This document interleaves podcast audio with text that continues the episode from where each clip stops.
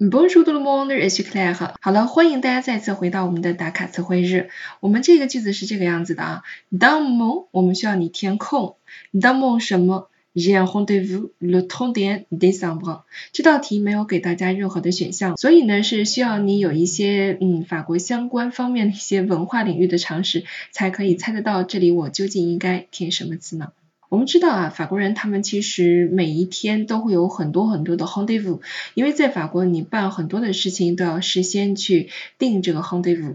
定 rendezvous 我们可以说 prendre un rendezvous，也可以说 avoir un rendezvous，而这个 un 呢也是可以省略掉的，你可以直接说 prendre rendezvous 以及 avoir rendezvous avec 后面加某某人。那他们每天有这么多的 rendezvous 的话，无论是和朋友，或者是和一些呃机构去办事情，我们都需要去先订约会，怎么记得住呢？所以每一个法国人，他们都会人手一个记事本，所有的 rendezvous 都会写在记事本上。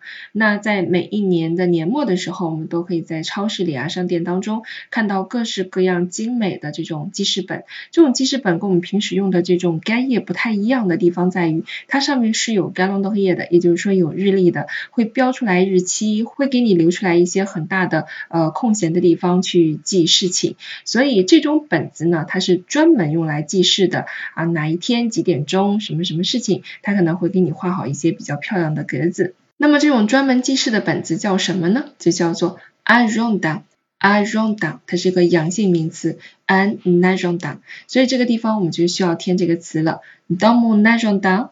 J'ai un rendez-vous le 31 décembre。在我的记事本里啊，我记了我在十二月三十一号有一个约会。